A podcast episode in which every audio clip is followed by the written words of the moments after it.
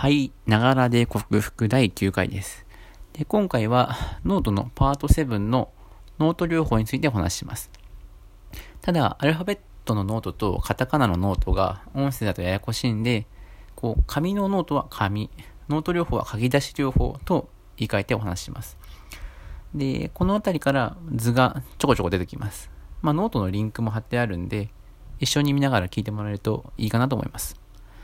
で、前回の最後では、こう感情の解放が必要だということに僕は気づきました。そこで、まあ、僕が再び持ち出したのが、100均で買った紙とペンでした。えー、アダルト・チドレンの本を読んだ時には、自分を褒めるという作業のために買ったんですけど、今回は自分の感情と対話するために使い始めました。で、この時の僕はかなり追い詰められていたので、100均の紙に何でも書いていいよと自分を押さえつけるブレーキを外したら、もうやだやだやだってことをどんどん書き殴り始めました。えー、普段は自分の素の感情というか、表には出さない部分を理性で押さえつけてるんですけど、いざこう、感情的な部分が暴走し始めると、理性がちょちょちょちょちょ待ってって具合にこうなだめる感じになりました。で、まあ冷静に振り返ってみると、この時の僕は、こう、〇〇すべきっていう理性的な考え方が限界を迎えていたんだと思います。で、まあ、それまでの人生で、こう、〇〇すべき、〇〇すべきっていう考えが、こう、すごい根っこのところにあって、まあ、それで今でやってきたので、まあ、その考えの結果、追い詰められてるじゃないかっていう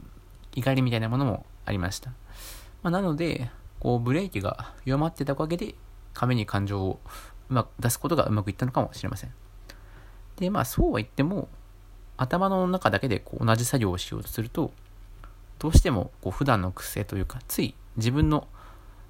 えー、と感情を押さえつけて、まあ、そんなんだからダメなんだとか、ああ、自分ダメだとか、まあ、そういうネガティブな思考についついハマっちゃいます。まあ、だからこそ、あえて手書きで紙に書くっていうのが重要で、こう、サラサラサラっとうまい、書くのがうまい具合にこう、考えのタイムラグを生み出して、まあ、それでこう、感情の部分が、ちゃんと押さえつけないで表に出てくるっていうチャンスがあるのかなと思います。で、まあ、こんな具合で僕は書き出し療法を始めていきました。ノートの記事にも書いてあるんですけど、書き出し療法の形式として、まあ、感情と理性が1対1で対話するような形式を意識しました。まあ、やり方としては、三者面談みたいに、まあ、感情さん、理性さん、それをジャッジする審判みたいな形式も、まあ、あったんですけど、まあ、それだと多分感情さんは本音を喋んないかなと思って、まあ、それはやめました。で、実際やってみるとわかるんですけど、自分の本音がどんどん出てくるってことは、自然とこう自分の感情がむき出しになっていくってことでもあります。だから、こう今までの抑圧が強ければ強いほど、その感情が変化することで、身体的にも疲れが出やすくなるんで、この作業をやるときは、自分のスケジュールとかも見て、まあ余裕があるときにやった方がいいと思います。で、やり方としては、まあ出したい感情があるときには、それをもう書き殴っちゃうのが一番いいですね。で、もう、あれが嫌だ、嫌だ、嫌だ、嫌だとか、あいつ死んじまえとか、もうクソがとか、まあ、そういう、もうとにかく出したい、こう、感情の排泄物を出すっていうか。で、それの、で、感情の起伏が収まったら、少しずつ理性的な質問をして、まあ、対話していくのがいいかと思います。まあ、僕の場合だったら、まあ、今どうしたいとか、こう何が欲しいとかを、から聞いていきました。で、大事なことは、まあ、嘘をつかないことです。どうしたいって自分に質問したときに、あんま格好つけた答えはしなくて、まあ、即答できないなら、わかんないって答えます。そのわかんないことはわかんないっていうのが一番重要ですね。で、まあ、実際どんな風にやってたかっていうのは、僕の書き出し療法を晒してあるんで、それを一つの参考にしてもらえたらいいかなと思います。で僕の考えとしては、くだらなければくだらないほど、それはこう本心に近いのかなっていうふうに思ってます。で、えー、こんな具合に自分の感情と理性が対話を続けていきました。まあ、自分の心の中とか自分自身でやってることなんで、まあ、他人の目とか心の壁ってものはもうそもそも存在しない。なので、こう、すごいカウンセリングとかセラピーに近い、すごい気持ちよさがあると思います。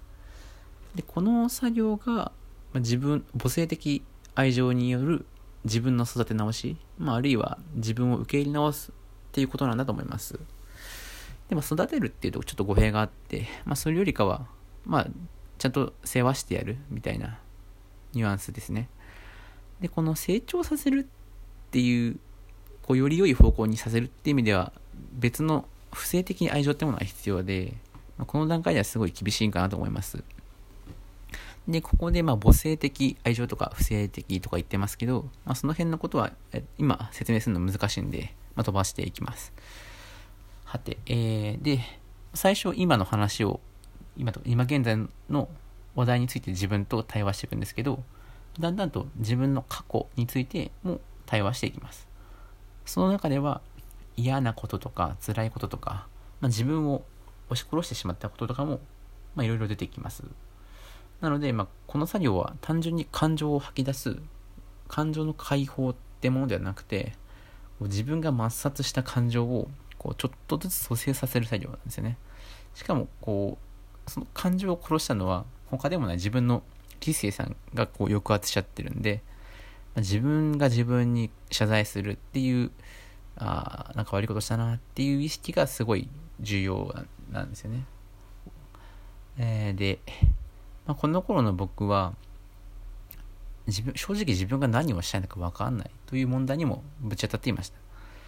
で、まあ、鍵出し療法で自分と対話してみて分かったんですけど、あ、これもアダルトチルドとか愛着障害が原因なんだなっていうことに気づいていくわけです。で、小さい頃の僕の行動パターンというか、どういう気持ちで生きてたのかなってことを考えてみると、表面的にはな、まあ、自分のや思うように生きてるに思うんですけど、すごい根っこのとこを掘ってみると、親とか他人が期待する行動だったり、あるいは結局人によく思われたいなっていう感覚とか、まあ、そういったものは実際には基準になってるんだなってことに気づきました。なので、まあ、こういった状態をひっくるめて、こう他人の意思がインストールされた状態と考えてみました。で、これってまさに完全なる依存体質で、まあ、こう考えると、まあ、全部他人の意思がこうインストールされちゃってるから、自分が何をしたいのか分かんないっていうのも、まあ、当然といえば当然ですよね。で、まあ、この自発的なこうしたいっていう感情を抑圧してこう他人の意思で動いちゃってる状態これってまあ図で 書いてありますけど、まあ、言うならばエヴァンゲリオンみたいに自分のエネルギーを自給自足できなくてアンビリカルケーブルで接続されてなきゃこう行動できないみたいな、まあ、そういうのに近いんですよねちなみにアンビリカルケーブルってへそのって意味で、まあ、あのエヴァって宗教的な言葉に目がいちがちですけど、まあ、あの作品の本質は他者との関係とか、自分の親、特に母親との関係について書かれている作品ですよね。でですね、えっと、こんな状態でしばらく駆け出し療法を僕は続けていきました。で、そうすると、まあ、とある感覚が全くもって解決できてないなという認識に至りました。それは、とにかく寂しい、満たされない、なんか飢えてる。で、この書き出し療法で自分を外側から内側に向かって理性から感情に向かってでそして現在から過去に向かってどんどん掘り下げてみてもこれ満たされないわっていう感覚。このとにかく何か足りないなっていうのが愛着障害の本質なんじゃないかなってことにだんだんぼんやりと分かってきました。でこれ何が足りないのかって言われるとまあもう平たく言えば愛情って話になっちゃうんですけど、じゃあ何愛情って何？って聞かれると、もう全然わかんないんですよね。で、ただこの、僕、ちっちゃい頃の僕っていうのは、この、この、なんか足りないっていう、もう幼いながらに分かる何かを満たすために、おそらく親に依存するという選択を取ったんですよね。で、あ、そうすると、ああ、なるほど。この自分の心を抑圧して、